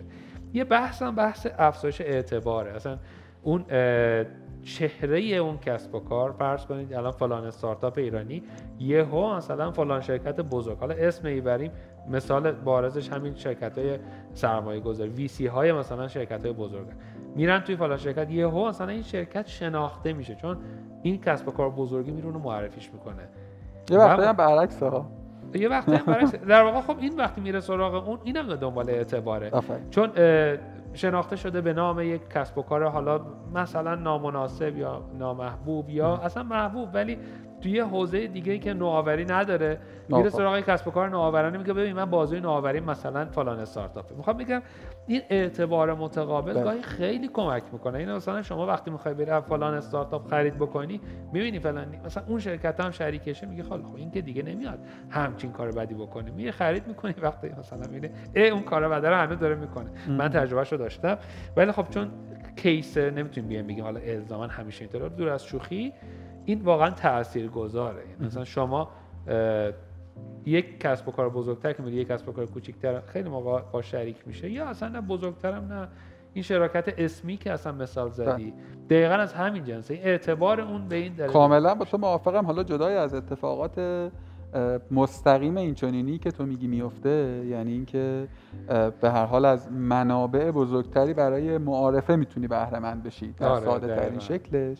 تو در فضای بزرگتری هم قرار میگیری، یعنی من کوچولویی که احتمالاً با یه سری آدم هم قد و قواره خودم تعامل داشتم، حالا وقتی که وارد یک سطحی از شراکت میشم با یک سرمایه گذار یا با یک سازمان بزرگتر یا با یک آدم کاربلدتر، حتی دایره ارتباطیه هم توسعه پیدا میکنه. یعنی در واقع اون نتورکی که درش هستم، تعاملاتی که دارم و خب خود این میتونه دوباره چه برای اون فرد و چه برای اون شرکتی که در واقع محل سرمایه گذاری شراکت بودم اتفاقات بزرگتری رو رقم بزن. خب البته مزیت‌ها زیاده تو شراکت. اینا چیزایی بود که مکید گفته بود و به نظرم دسته‌بندی بدی نبود، اما خب معایب هم داره. مثلا مکید طرفای دیگه‌ای هم زده، طرفای دیگه وجوه دیگه‌ای هم از این اتفاق افتاد. ببین یه جورایی میشه گفت که پارادوکس اون چه که در قالب مزیت‌ها و در واقع ارزش‌های پیرامونی در واقع شراکت عنوان شده، میشود در واقع مشکلات و محدودیت‌های احتمالیش. من خیلی واژه محدودیتش رو دوست دارم، نگفته مشکل، یعنی در قالب چیزهایی رو تعریف کرده که در واقع کار تو رو میتونه محدودیت‌هایی براش به وجود بیاره و قید احتمال هم داده، یعنی میتونی تو احتمالاً جلوش رو بگیری. و من خیلی همدلم با چهار پیشنهادی که داشته، یعنی حقیقتاً فکر می‌کنم که هم با معارفش و هم با آیتم‌هایی که آورده خیلی به نظرم همدلم و میشه به نظرم روش مفصلا گفتگو کرد. یکی و در واقع ترتیب خاصی به نظر نداره، ولی از تعارض بر سر اهداف آغاز میکنه. چیزی که فکر کنم سومین باری که دارم تکرارش میکنم در این گفتگو، این که در واقع یک هدفی یا اهدافی در ابتدا تعریف میشه، ولی در گرم و گرم کار احتمالاً طرفین شراکت دیگه خیلی فرصت نمیکنن که با هم دیگه اولا دابل چک کنن که هنوز بر سر اون تفاهم هستند یا نه. اصلا ممکنه توی مسیر بری هدف عوض بشه. آره و دو آفرین دوش همین، یعنی اصلا شاید اون هدف امروز دیگه شوخی بیش نیست، یعنی تو باید ازش گذر کنی و یک چیز بزرگتری بسازی که خیلی هم اتفاق مرسومیه. میدونی تو به یک جهانبینی محدودی شروع میکنی دیگه، تو کنار یک گودی نشستی و داری تخیل میکنی یک موقعیت مفروضی رو. حالا که گام میگذاری در مسیر، خب با داده ها و تجربه هایی که اندوخته میکنی میبینی که نه اصلا مسیر این وری بره اتفاق بهتریه، ولی مستقل از اینکه کدام مسیر بهتره یا کدام روند میتونه کارآمدی بیشتری داشته باشه، اینکه طرفین یک شراکت با همدیگه این رو دابل چک نکنن که آقا ما هممون داریم یه چیزی رو صدا میزنیم، هممون داریم به یک سمتی میریم یا نه، میتونه محل تعارض و تعارضاتی در واقع چه کار میشه که البته یه چیزی هم بگم، یه اختلاف عجیبی که اتفاق میفته خیلی موقع هدفه واقعا به ظاهر مشترکه، یعنی همه میخوان پولدار شن، آقا ببین یه بیزنس بزنیم میخوایم پولدار شیم، مثلا چگونهش اصلا براشون یکی براش مهم نیست یکی براش مهمه، اصلا واقعا این هدف قشنگی نیست. شفافیت هم مهمه، یعنی مثلا اون آفرین شفاف کنن دقیقاً چطور می‌خوام این اتفاق بیفته، چون واقعا هدف پولدار مثلا شدن شاید ببین شاید آفرین در واقع این هدفه، در واقع هدف منظور گل اون اون قله نیست الزاماً، یعنی گل رو اینجا در واقع قله در نظر نگیریم، مقصد در نظر نگیریم، اینکه داریم چی کار می‌کنیمه و این داریم چی کار می‌کنیمه یا می‌خوایم چی کار بکنیمه یا می‌خوایم کجا برسیم، اینا یک سری سوالات اساسی ان که از یک جایی به بعد هیچ کدام از پارتی‌های این شراکت هم نمی‌خوان اتفاق بیفته ها، ولی انقدر به نظر درگیر و گرم و گرم کار میشن که یادشون میره که آقا اینو با هم دیگه هماهنگ کنن و یادآور بشن که ببین مسیر اینه، هدف اینه، تارگت اینه، و این خب تا حدودی میتونه در واقع اون شفافیت و آنستیه که در واقع پیش نیازه در واقع یک شراکت هست رو مخدوش بکنه، میدونی. و خب باز این فضا رو هم در نظر بگیریم که اگر شراکتی در واقع حرکت نکنه و سازمان در یک اندازه کوچکی بماند و بمیرد که هیچ اتفاق بدی نمیفته، هنوز آدم‌ها به همدیگه نزدیکن، هنوز گفتگو وجود داره، ولی از یک اندازه‌ای که ابعاد بزرگتر میشه، یعنی شراکت داره کار میکنه، میدونی، یعنی تو یه چیزی رو ساختی داری توسعه‌اش میدی، طبیعتاً فاصله به وجود میاد و طبیعتاً این افتراق هی کم و کم و کمتر میشه. کما که تو کیس استادی بزرگ در واقع دنیا می‌بینی همین اتفاق افتاده، یعنی مثال مثلا حالا وزنیاک و جابز در ابتدا همه چی قشنگ بوده، این تو گاراژ اون می‌خوابید، این شب می‌رفت مامان اون واسش کلوچه درست می‌کرده، میدونی، یعنی انقدر نزدیک بودن و انقدر حالشون با هم دیگه خوب بوده که حتی مثلا یک کاری هم که آقای جابز میکنه سالها بعد مثلا صداش در میاد که اون پول هر رو چند برابرش گذاشته بود تو جیبش، ولی از یه ابعادی به بعد من یک مصاحبه میشنیدم از آقای وزنیاک، نقل به مضمون میکنم، تاریخ و جزئیاتش خاطرم نیست، میگفت که مثلا من تو یکی دو سال آخری که تو اپل بودم مثلا تو طی یک سال مثلا سه بار تونستم ببینمش، میدونی، اصلا این فرصت وجود نداشت که من دیگه با آدمه کامیونیکیت کنم بگم افسی جان عزیزم من مثلا اینجا اینجا تو مشکل دارم، میدونی. این نکته اول. من یه چیزی در مورد اهداف بگم بریم سراغ نکته نکته دوم. من توی بازار کاملا سنتی یه دوستی داشتیم، این با عین پی ان جی با باجناق شریک بود، بعد این یکیشون توسعه گرا بود، اون یکی میخوام بگم این هدف رو بگم، میگم این نمیذاره، این آدم توسعه گرا به من میگفت اون اون منظورش باجناقش بود، نمیذاره من پیشرفت کنیم، ما هم پیشرفت کنیم. میگم چرا؟ میگه هر موقع میگم ببین یه فرصت خوب پیش اومده، میگه میخوایم چیکار، بسمونه، یعنی جمله‌اش تو ذهنم هست که بس نه نه آقا من مثلا مثلا مایه ایکس مثلا تومن درآمد می‌خواستم، آقا بسم دیگه، الان بچه‌م مثلا مدرسه خوب میره فلان کافیه، چون ریسک به هر حال هر بیزینسی ریسک هم داره. می‌خوام بگم هدف حتی مقدارش رو با هم ادجاست نمی‌کنی، یه وقته خیلی خطرناکه. حالا شما یک نکته اضافه کردی، منم اینو اضافه بکنم که واقعا خیلی وقتا هم بی‌دانشی و بی‌تجربگی هم هست. آره دیگه، ما یعنی باز تاکید می‌کنم حداقل در فضایی که من بیشتر درش آمد و شد داشتم و استنشاق کردم، طرفینی که دارن روی استارتاپی کار میکنن عمدتاً بناشون این این, این رخ داده نیست، ولی خب عمدتاً هم یا تجربه اول دوم فاند کردنشونه و میدونی انقدر آدم ها درگیر چیزهای دیگری هن، درگیر کارهای دیگری هن که کمتر شاید به این اتفاقه بها بدن، مثل همون ازدواج دیگه، میگن نگهداری میخواد اینا. آره اینجا معنا پیدا. گزینه دوم میشه هزینه منابع. اینم به نظر من خیلی، یعنی یه جورایی میشه گفت که این دو تا با هم دیگه مرتبطه. خب با وجود این که تو در واقع همونطوری که تو بخش قبلی هم گفتی شراکت میتونه توسعه بده منابع تو رو، منابع زمانی تو، منابع ریالی تو، اما خودش هم یه سری منابع رو مصرف میکنه. یعنی ببین من تنها باشم دیگه جلسه لازم ندارم که خودم تصمیم میگیرم کارامو میکنم. حالا اگر که بخوام با شما نوعی با دیگری یک شراکتی رو پیش ببرم، حالا بسته به این که مثلا بهامین توفیقی چقدر آدم سختی باشه یا چقدر آدم همدلی باشه، چقدر نظراتش به من نزدیک باشه، چقدر نظراتش از من دور باشه، این هزینه زمانیه میتونه خیلی طاقت فرسا باشه. اصلا, خیلی... اصلا ما توی اتفاقاتی که تو همین فضای کسب و کار، حالا اکوسیستم نوآوری افتاد، وقتی خروجیاشو نگاه میکنیم، حالا به طور خاص تو کیسی که در رابطه با دونیت اتفاق افتاد، نامه‌ای که منتشر شد دقیقاً همین بود. میگفت ما یک کار کوچیک می‌خواستیم انجام بدیم، یه نامه می‌زدیم، این نامه مثلا چون منتشر شده بود توی میگیم تو قسمت اولام در موردشون گفتیم، بله بله بله مثلا میرفت مثلا کلی چیز می‌کشید، چند ماه بعد مثلا تازه جواب نمی‌گیره. این این واقعاً منابع تو رو ابین میبره، مثلا انرژی تو ابین میبره، منابع زمانی تو، مکا، همه چیز متوقف میشه، چون تصمیم‌گیری عملاً میشه گفت این کندی تصمیم‌گیری یکی از عواملی که منابع تو رو یک معلمی ما داشتیم، خدا ان شاءالله حفظ کنه ایشون، میگفت که همه ما یه شریکی داریم، بیست و پنج درصد از انتفاع درآمد ما مال اونه، هیچی هم به تو نمیده به اسم دولت، و تو باید با اون هم گفتگو کنی. نه جدی میگم اینا، یعنی ما یه دقیقا تو کسب و کار خودمون و کسب و کارهای پیرامونی که میبینم یکی از چالش‌ها همینه، یعنی که تو حالا باید با اون گفتگو کنی. حالا فکر کن تو یه پارت سوم یا چهارم یا پنجم هم داری و لازمه که همه اینها رو با هم دیگه همزمان بکنیم. میدونی یه خورده ماجرای این شکلی، فلذا اینم خیلی به نظر من نکته مهمیه، یعنی بحث مدیریت هزینه منابع که مهمترینش هم میشه هزینه زمانی. یعنی از یک جایی به بعد در سازمان خب این زمان آدم‌هایی که در لایه مؤسس بودن خب خیلی ارزش و معنا پیدا میکنه دیگه. مسئله سوم مسئله مسئولیت. واقعیت قصه اینه، باز اینم به نظر من ایرانی و غیر ایرانی نداره، همه جای جهان اونجایی که من فهم کردم این چنینه. در روزها و هفته‌ها و ماه‌های نخست همه همه کار میکنن، یعنی دیگه خیلی به سر بر سر تفکیک مسئولیت‌ها خیلی گفتگویی نیست. میدونی شاید یک تفکیک کلی اتفاق افتاده باشه که آقا مثلا تیکه فروش با من، تیکه راهبری با شما، تیکه فنی با او، تیکه مثلا مالی با دیگری. ولی هر چ... یعنی در... ولی خب کارهای غیر هم خب معمولا تیم مؤسس درگیرن دیگه.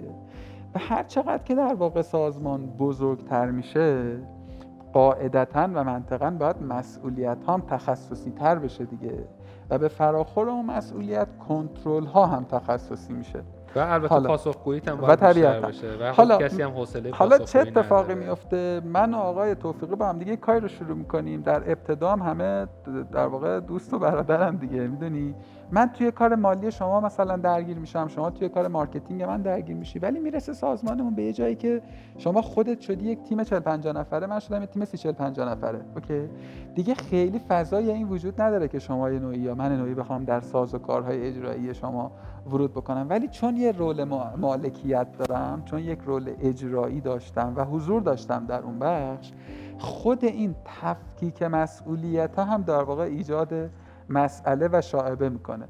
ورژن سادهش میشه این که من معتقدم چون رول من من مؤسس، من شریک، چون رول مالکیت دارم و احساس مالکیت دارم، نه تنها باید که محقم که در واقع در جزئیات یا در کلیات ورود کنم، اعمال نقد و اعمال نظر بکنم. و خب این خودش به نظر به نظر که نه به طور قطع یه سری مسائل و مسائب رو فراهم میکنه. و آخرین مسئله هم مسئله معروف قدرت. طبیعتاً آدم ها توی سازمان دنبال، توی جهان میشه گفت، توی پیرامونشون دنبال به دست آوردن قدرت بیشترن. این یک طبیعتیه که خیلی محل نفیش وجود نداره، واقعا خوی انسانی ما این رو بر ما مستولی میکنه. طبیعتاً توی سازمان هم این اتفاق میفته دیگه، یعنی آدم هایی که توی یک شرکتی حضور دارن در مقام مؤسسی، در مقام افرادی که میتونن، یعنی این فرصته و این فضای وجود داره که میل به پیشروی داشته باشن، از جای و دوی همه اینا هم در روزهای روز و روزهای نخست نیست. باز تاکید می‌کنم تو روزهای نخست همه چیز قشنگ و زیبا و به قول معروف شفافه، ولی اونجایی که حالا اون چیزی که تو ساختی یک ولیوی پیدا کرده که میصرفه که من با آقای توفیقی سرش دعوا کنم، میدونی میصرفه که من حالا دنبال سهم خواهی بیشتر باشم. و اونجاست که خب اگر که موازین رو در روز و روزهای نخست تعریف نکرده باشم، یه خورده چالش ایجاد میکنه. اما البته یه حرکت حالا تو اون کیس من میخوام بگم که حتما برید ببینید، یک اتفاق جالبی رو مؤسسین گوگل رقم زدن. اینها به هر حال مجبور شدن مجبور که به هر حال عرضه عمومی کردن و شریک گرفتن دیگه. شما وقتی سهامت عرضه میکنی به معنای اینه که آقا من میخوام شریک داشته باشم و کسی که پول میاره طبیعتا دنبال اتوریتی و یک اثرگذاری و قدرته. ولی حرکت خیلی جالب کردن و به نظرم جالب توجهه.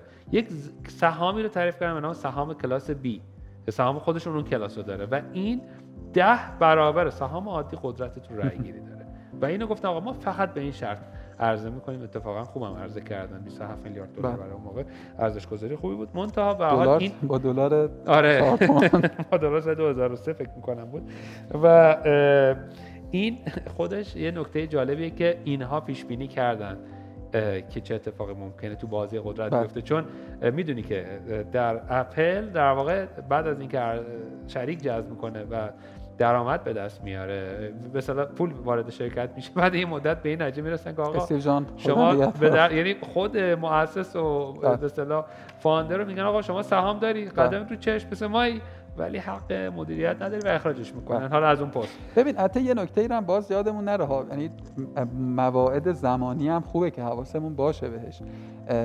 آقای سرگی برین و اون یکی دوستش که اسمش هست آقا لری پیج زمانی این کارو کردن که گوگل گوگل بود، یک رقبای سنتی یا پا به قبله بودن. من این کارو لزوما تایید نمی‌کنم، نه نه می‌خوام بگم که یا در وضعیت مناسب، نمی‌خوام بگم گوگل گوگل بود، یک تازه بازار بود و عرضم اینه زورش می‌چربید که من لزوما این کارو تایید نمی‌کنم، ولی یه راهی بود که اتفاق حالا توی کشور خودمون هم توی کشور عزیز خودمون هم این امکانه وجود داره در قالب در واقع سهام ممتاز در واقع شروطی رو تعریف می‌کنن. البته که حالا دوستان توی سایت حتما بخونن، یه خورده متفاوته با اون چه که ما با عنوان سهام ممتاز در قوانین ثبت شرکت هامون داریم و ولی خب در واقع این کار کرده و ایجاد این انتفاع برای یکی از شرکا. حالا توی ایران معمولا این امتیاز رو میدن به سرمایه گذار، یعنی اون چه که مرسومه میدن به سرمایه گذار، ولی خب هر کدام از طرفه میتونه سهامش رو از عادی تبدیل کنه به سهام ممتاز با شروطی که خودشون توافق میکنن و تایید میکنن.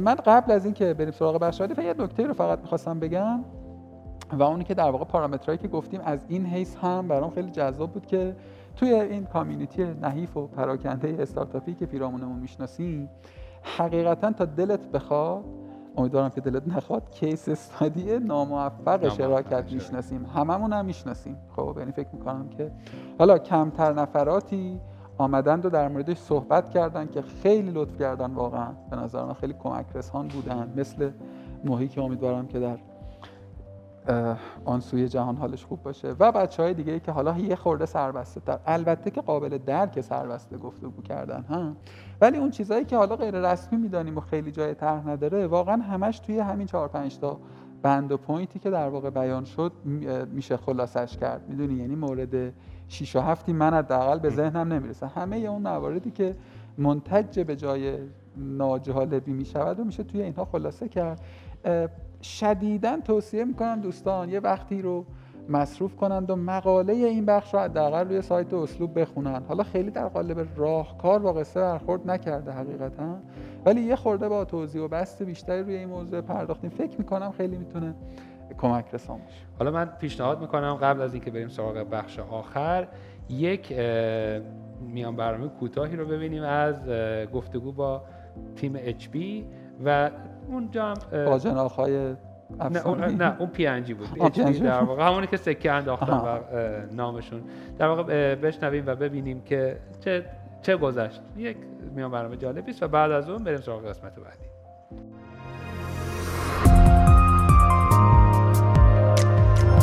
Our guest host this morning is banking legend Sandy Weil. He's the former chairman and C E O of Citi Group. And Sandy, I wanted to talk to you about a couple of the na- names in the headlines these days, people you know, who I imagine some, some viewers would like to get your views on. Uh, the first is Larry Summers, uh, who's up potentially mm-hmm. for uh, Mister Bernanke's right. job. He's often sort of put in the Bob Rubin camp. You worked, you worked mm-hmm. with Bob. Um, is he the right choice? I think Larry Summers is terrific. I think he is incredibly bright. I think he knows how to weigh issues. I, I would have unbelievable confidence in what he, he can do. He gets criticized, though, for being part of what some people describe as the deregulatory cabal uh, of the nineteen nineties. Fair, unfair? Well, uh, he was the, the head of the Treasury Secretary when Glass-Steagall went, which was ninety-nine. Uh, the reason it didn't go before that is that Rubin and Greenspan were having a big fight as to who should control the, the, uh, na the national banks. And uh, Rubin felt it should be the Treasury uh, because that's political and that would help a president getting reelected. And Greenspan felt it should be controlled by the Fed, which is more independent. Um, and, and Larry, I think, was able to work out a compromise which worked for both. That's interesting. That's mm-hmm. not something that people have explained in and, the past. And it happened very fast. So uh, that's a little counter to what people mm-hmm. say of him not being able to build a consensus. Mm-hmm. uh, or if you say that uh, he's controlled by Bob Rubin, his position was entirely different. I right. mean, he, he, he can weigh positions. I, I, think, I think he would be a, a great, innovative leader, and I think that's what we need. Let me ask you a quick, quick question about Bob Rubin. Uh, you mentioned before our last break, or two breaks ago, Uh, that you thought that Chuck Prince was one of your greatest mistakes. Right. Where do you put Bob Rubin on that? And, and, and do you put him in the same camp? When Bob Rubin worked at Citi when I was there, he was in the office next to me. I think he was fantastic. And the reason I think that is his thoughts about most things were very different than mine. So he got me to think more about decisions that I was making and uh, before I made those decisions. But he didn't have, he didn't tell me, he told me what he thought, but I didn't, most of the time I didn't do what he thought, but it helped me end up doing something better. But unfair that he gets blamed or lumped in then with Chuck Prince? I, I can't tell you because I wasn't there then. Okay, let me throw out one other name that's in the headlines, which is a former colleague of yours, Jamie Dimon, right? And J P Morgan. And they are consistently in the headlines these days for all sorts of problems. Um, how do you look at what's happened to J P Morgan? Have they, are they being, it, it, all the attacks on J P Morgan, is that fair? Is that unfair? Hmm. Uh, it's, it's a hard one. Um, you know, I think that J P Morgan did better than any company through the recession uh, and came out of it stronger. I think Jamie made some mistakes in statements that he made about, uh, you know, there's a tempest in a teapot and stuff like that. So, uh, he got people coming after him. And I think it's very fashionable to go after bankers. Uh, so Jamie, uh, Jamie's turn at bat is now. And uh, he's got to, you know, learn how to handle it. If you could go back, would you wish that some of what happened hadn't happened and that he had been there instead of Chuck Prince? Oh, I think there's no question I would. You wish you would have, yeah. Sure. Did you ever talk about what actually happened? What was it? It some... With Jamie? Yeah. I, I, in my mind, I think very simple. He was doing very well, and he thought he was ready to run the company, and he probably was. The only problem was I wasn't ready to retire. And, um, you know, so we began to not cooperate, and uh, that was not a good way to try and run a business. And, uh, you know, when I was sixty-five, we uh, did the merger with Citi, which I think turned out to be... Uh, you guys were a great partnership. Did anything happen? What about the Greenbrier? We were. Is that really true? Yeah. Yeah, it's true. It's true. Mm-hmm. What was, what's the Greenbrier story? A little fight on the dance floor. Shoving match, fight on the on the dance yeah. floor. You yeah. still think he's a great great manager? I think Jamie is very smart, uh, and I think he knows the business probably as well, uh, the whole business, uh, as anybody that's in the business. There was a debate last spring about whether there should be a chairman or whether he should split those roles and that there should be other oversight over the bank. Where would you come down on that? You know, having been a chairman and C E O for a long, long time, uh, the boards are very, very powerful, and a chairman understands that he serves at the pleasure of the board uh, and shareholders. So I think it's much a much better model to have a same person being chairman and president and C E O or chairman and C E O than splitting those two positions. And if you look at, they were trying to copy something in Europe, which where the, you look at the companies in Europe that have these split relationships, right. they not only haven't done better, they've done worse. You've got the well, whole test tube your... results. Are, we can it's see how there. It worked over there. They just you go look at every people. Company in the we U K. Want to be, we, we just want to be European. You know, they're just, they seem so I'm, I'm happy here. I know, me too. Sandy, what was your experience as a chairman, though? Pardon me? What was your experience as a chairman? Was it what you it was, thought it was? It was, it was terrific uh, because we, we really had very good people on the board. Mm-hmm. Uh, we, we got the boards to blend between the old Travelers and, and Citi to really be one board by and large. But you like and, being chairman and C E O better, right? Oh, absolutely. Because you can s- set the agenda, right. But you also, I think it's very important to have a very strong lead director who understands the business. And, and it's your job to educate the board members. And if they don't understand the business, they shouldn't be on the board. And the financial business is very difficult. Have, mm. have you talked to Jamie? Not recently. No. But I'm open to receive a call if he calls me. Jamie, if you're watching, you got the phone number.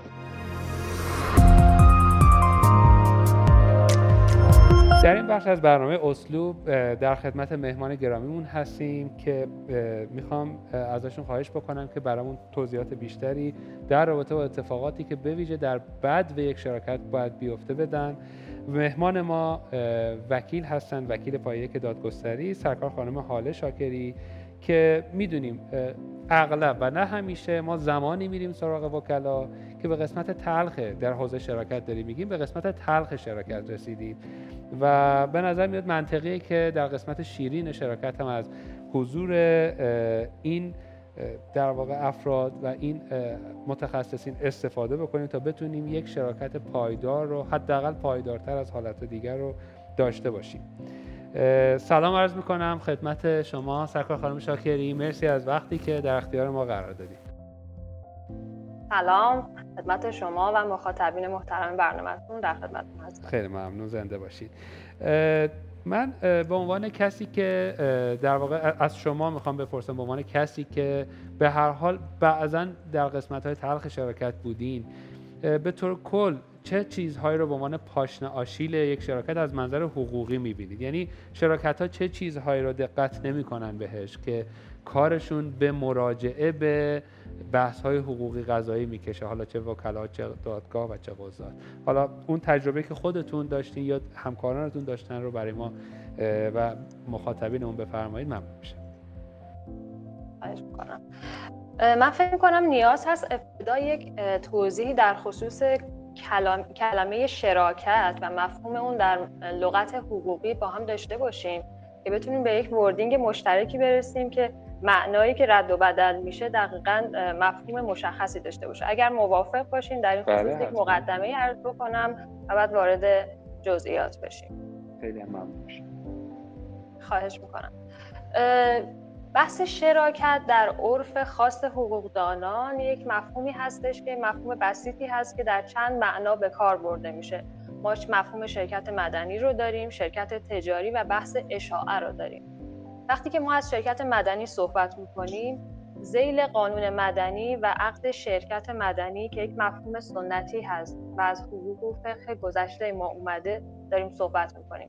فرضی هستش که یک سری افراد بیش از دو نفر تصمیم میگیرن که مالی رو که به صورت قهری یا اختیاری با هم دیگه تونستن در تملک داشته باشن، ادارهش رو میخوان در واقع تصمیم گیری بکنن. این مال چه مالی هست؟ مالیه که مفروض نیست، مال مشاعه، یعنی مفروض در مقابل مشاع قرار میگیره. مال مفروض مالی هست که فقط یک مالک داره، مثلا این خودکار مالکش فقط من هستم. وقتی که تصمیم میگیرم با شخص دیگری این مال رو مالک باشم، این مال به صورت مال مشاع در میاد، یعنی چیزی که بیش از یک مالک داره.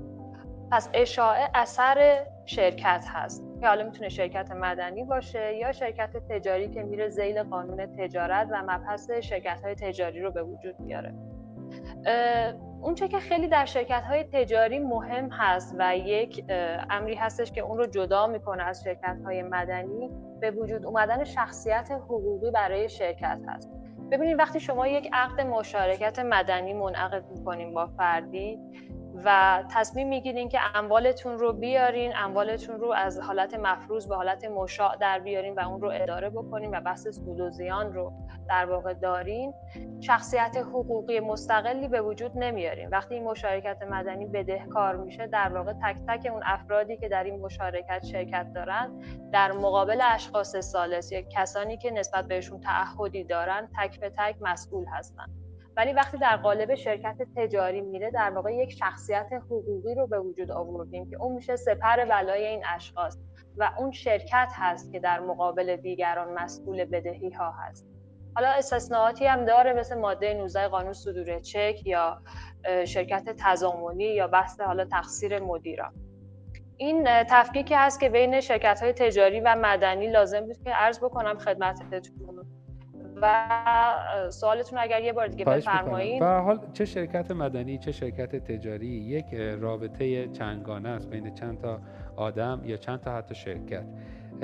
ما بیشترین چیزی که حالا به نظر میرسه که بتونیم از شما یاد بگیریم اینه که چه اتفاقی میفته که این، یعنی چرا، چه کارایی میشه کرد، یا حالا بگیم که پاشنه آشیل در واقع این روابط چیه تو از منظر حقوقی. یکی از بحثایی که مطرحه اینه که در واقع خیلی موقع‌ها مثلا ما میریم در انتهای یک شراکت میرسیم میبینیم که اینها اختلافشون بر سر مثلا فلان موضوعه. چه چه کاری میشه کرد که این اتفاقا نیفته؟ اون اتفاق شایع یا اتفاقات شایعی که شما باش روبرو بودین تو دادگاه‌ها چی بوده؟ چه به طور خاص بخوام مثال بزنم اینه که مثلا هر دو طرف شراکت میگن که آقا قرار نبود که ما مثلا این کارا رو بکنیم، مثال دارم میگم، یک بحث مثلا هدفمون این نبوده، یا این آدم مثلا در واقع از من سوء استفاده میکنه مثلا تو کار و من بیشتر کار میکنم و کمتر بهره میبرم. میخوام بپرسم که چه چیزی بوده که بیشتر از همه به گوش، یا چه چیزایی بوده که به گوشتون خورده و شما به عنوان یه وکیل میتونید کمک بکنید اتفاق در شروع نیفته؟ یعنی چه چیزایی بوده که میشه در شروع شما و همکار شما میتونن کمک بکنن اتفاق نیفته؟ ببینید، بزرگترین و مهمترین نکته این هست که زمانی که میخوایم یک قراردادی رو منعقد بکنیم، تمام موارد رو در خصوصش صحبت میکنیم، فروض مختلف رو در نظر بگیریم، مبهم و مجمل نگذاریم اون قرارداد رو، یعنی واگذار نکنیم به سکوت و اینکه فردا که یک اتفاقی افتاد تازه بخوایم تصمیم گیری بکنیم. همون در بعد و امر یک قرارداد مفصل بنویسیم و از این نترسیم که یک قرارداد مفصلی اومده زیر دست ما که مثلا چهار صفحه، پنج صفحه، ده صفحه است و تصورمون این باشه که تعهدات خیلی زیادی بر من به عنوان یکی از این طرفین قرار هست بار بشه.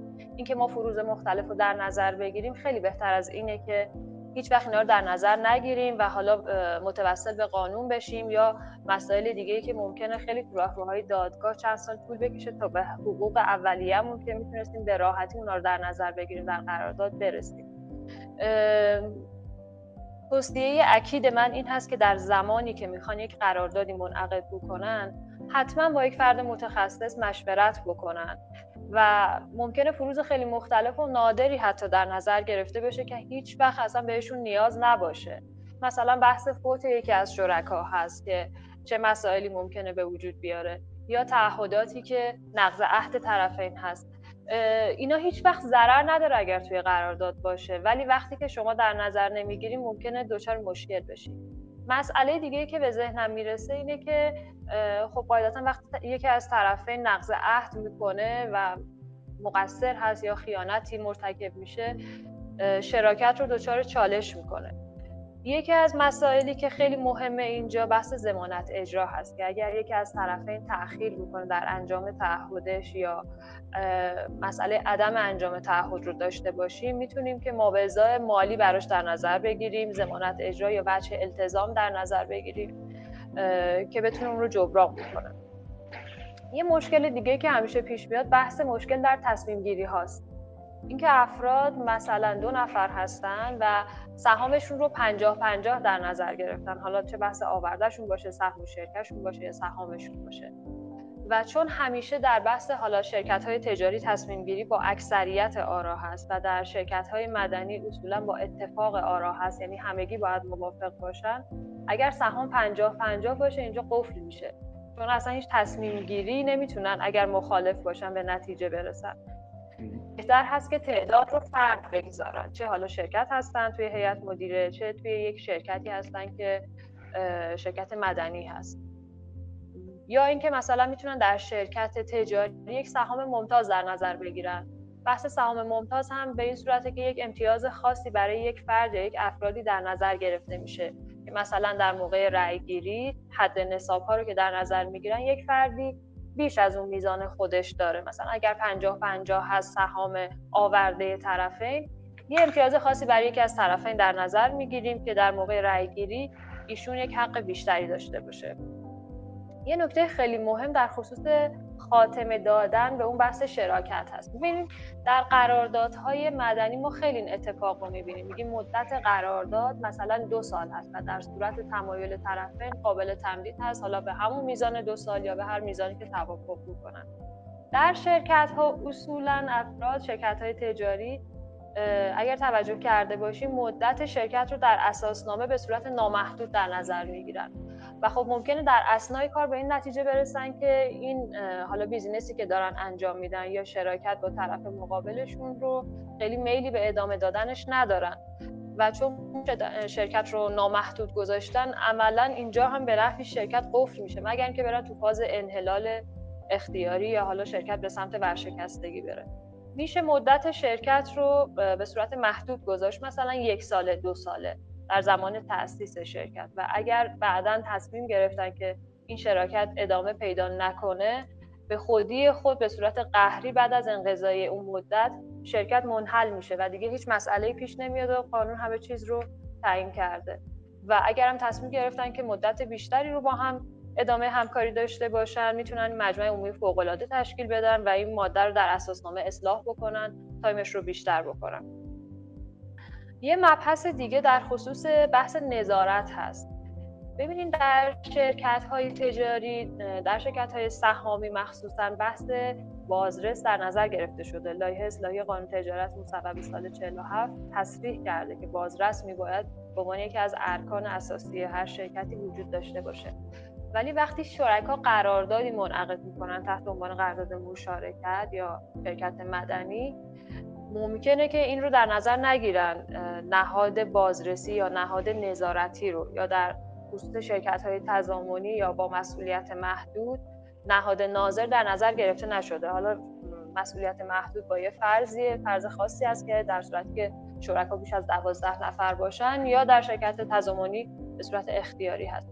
وجود این نهاد ناظر در این مشارکت خیلی کمک میکنه، چون اصولا شرکت ها مخصوصا حالا شرکت هایی که خانوادگی هستن و دوست و آشنا هستن، رو حساب حالا دوستی که با هم دارن، یکی از بین خودشون یا آشنایی، همسری، دوستی رو به عنوان بازرس میگذارن و خب به اون صورت شفاف که باید و شاید این امر صورت نمیگیره و بیشتر فرم فرمالیته رو داره تا اینکه واقعاً یه بازرسی صورت بگیره و پاسخگویی در واقع طلب بشه. و اینکه این رودرباسی‌ها رو آدم کنار بذاره و در شرکت از یک فرد سالس، حالا خیلی بهتره که سراغ این شرکت‌هایی بریم که کارهای حسابرسی انجام میدن و قانونی هم هستن، از اونها کمک بگیریم، یا از فرد سالس بخوایم که بازرسی رو بر عهده بگیره. در قرارداد مدنی هم میتونیم فرد رو به عنوان بازرس در نظر بگیریم یا نظارت رو بر عهده یکی از شرکای فرد ثالثی بگذاریم. این مسائلی است که بیشترین چیزی که من دیدم، بیشترین فراوانی رو درشون داشته. در خصوص اون مسئله که خدمتتون عرض کردم، خیلی تصریح بکنیم در قرارداد، یک کیسی بود که یه آقای مهندس معماری بودن که ایشون خارج از ایران زندگی کرده بودن و برای یه پروژه اومده بودن، پروژه خیلی سنگین و بزرگی هم بود. یک قرارداد یک صفحه‌ای با ایشون منعقد شده بود برای یه پروژه خیلی بزرگ و ایشون هم کار طراحی رو انجام داده بودن، هم کار اجرا و به نحوی کار نظارت رو هم انجام داده بودن و برای پروژه به این بزرگی خیلی خیلی کوتاه نگاشته شده بود که چه تعهداتی طرفین دارن به لحاظ مالی یا نظارت.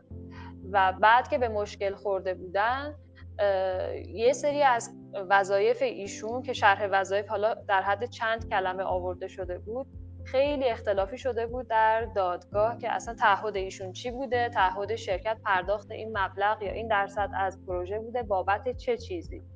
و خب این خیلی دردسر ساز شده بود، چون اصلا معلوم نبود اون پولی که در نظر گرفته شده دقیقاً بابت نظارت ایشون بوده، بابت اجرا یا طراحی ایشون بوده. اینه که خدمتتون عرض می‌کنم تصریح بشه تمام موارد و خیلی خوبه که حتما مشورت بشه و از اون مهمتر به اصطلاح چک و چونه هاشون رو طرفین با هم دیگه در زمان انعقاد قرارداد بزنن و همه چیز رو با هم روشن‌بو کنن، به اصطلاح جنگ, جنگ اول و صلح آخر. بسیار ممنون. شما خیلی جامع تقریبا همه سوالات من رو پاسخ دادید. خیلی ممنون از توضیحاتتون و امیدواریم که شرکایی که از این به بعد حالا این برنامه رو به هر حال به نحوی گوش میکنن یا میبینن، این توصیه ها رو گوش کنن، این جنگ اول رو انجام بدن. فضای کسب و کار، به ویژه کسب و کارهای نوآورانه و فناورانه، پر است از اختلافاتی که در اثر به نظرم همین عدم توجه به این جزئیات به نظر ساده اتفاق افتاده. من ممنونم از وقتی که در اختیار ما گذاشتین و امیدواریم که باز هم بتونیم در خدمتتون باشیم در قسمت‌های آتی. خواهش میکنم. آرزوی موفقیت برای شما و همه مخاطبینتون دارم. متشکرم. خدا نگهدارتون باشه. خدا حافظ. خیلی ممنون از شما و خیلی ممنون از شما که تا الان همراه ما بودین. کم کم میلادم به جمع ما دوباره اضافه میشه و در خدمتتون هستیم با قسمت دیگری از برنامه اسلوب. در انتهای برنامه هستیم. لازم تشکر بکنیم از گروه آیو، به ویژه شبکه آیو جهانبین و همکاران زحمتکششون. همچنین تشکر میکنیم از سرکار خانم فائزه حیدری که در امر پژوهش این برنامه هم به ما کمک زیادی کردن و البته تشکر میکنیم از شما که با ما همراه بودید. ممنون میشیم اگر برنامه ما رو دوست داشتید ما رو معرفی کنید در شبکه های مختلف اجتماعی و به دوستانتون و به کسانی که فکر میکنید این برنامه ممکنه براشون جالب توجه باشه. منم ممنونم، خوشحالم که دوباره در خدمتتون بودیم و تونستیم قسمت تازه‌ای بسازیم. امیدوارم که استفاده برده باشید و براتون مفید فایده بوده باشه. ما رو از آیو جهانبین و همه اپلیکیشن های پادکست میتونید ببینید یا بشنوید. با ما در ارتباط باشید از طریق ایمیل سلام ات اسلوب دات کام. مقالات و محتوای تکمیلی رو هم که روی سایت میتونید پیدا بکنید. تا برنامه بعدی، خدا نگهدار. خدا نگهدار.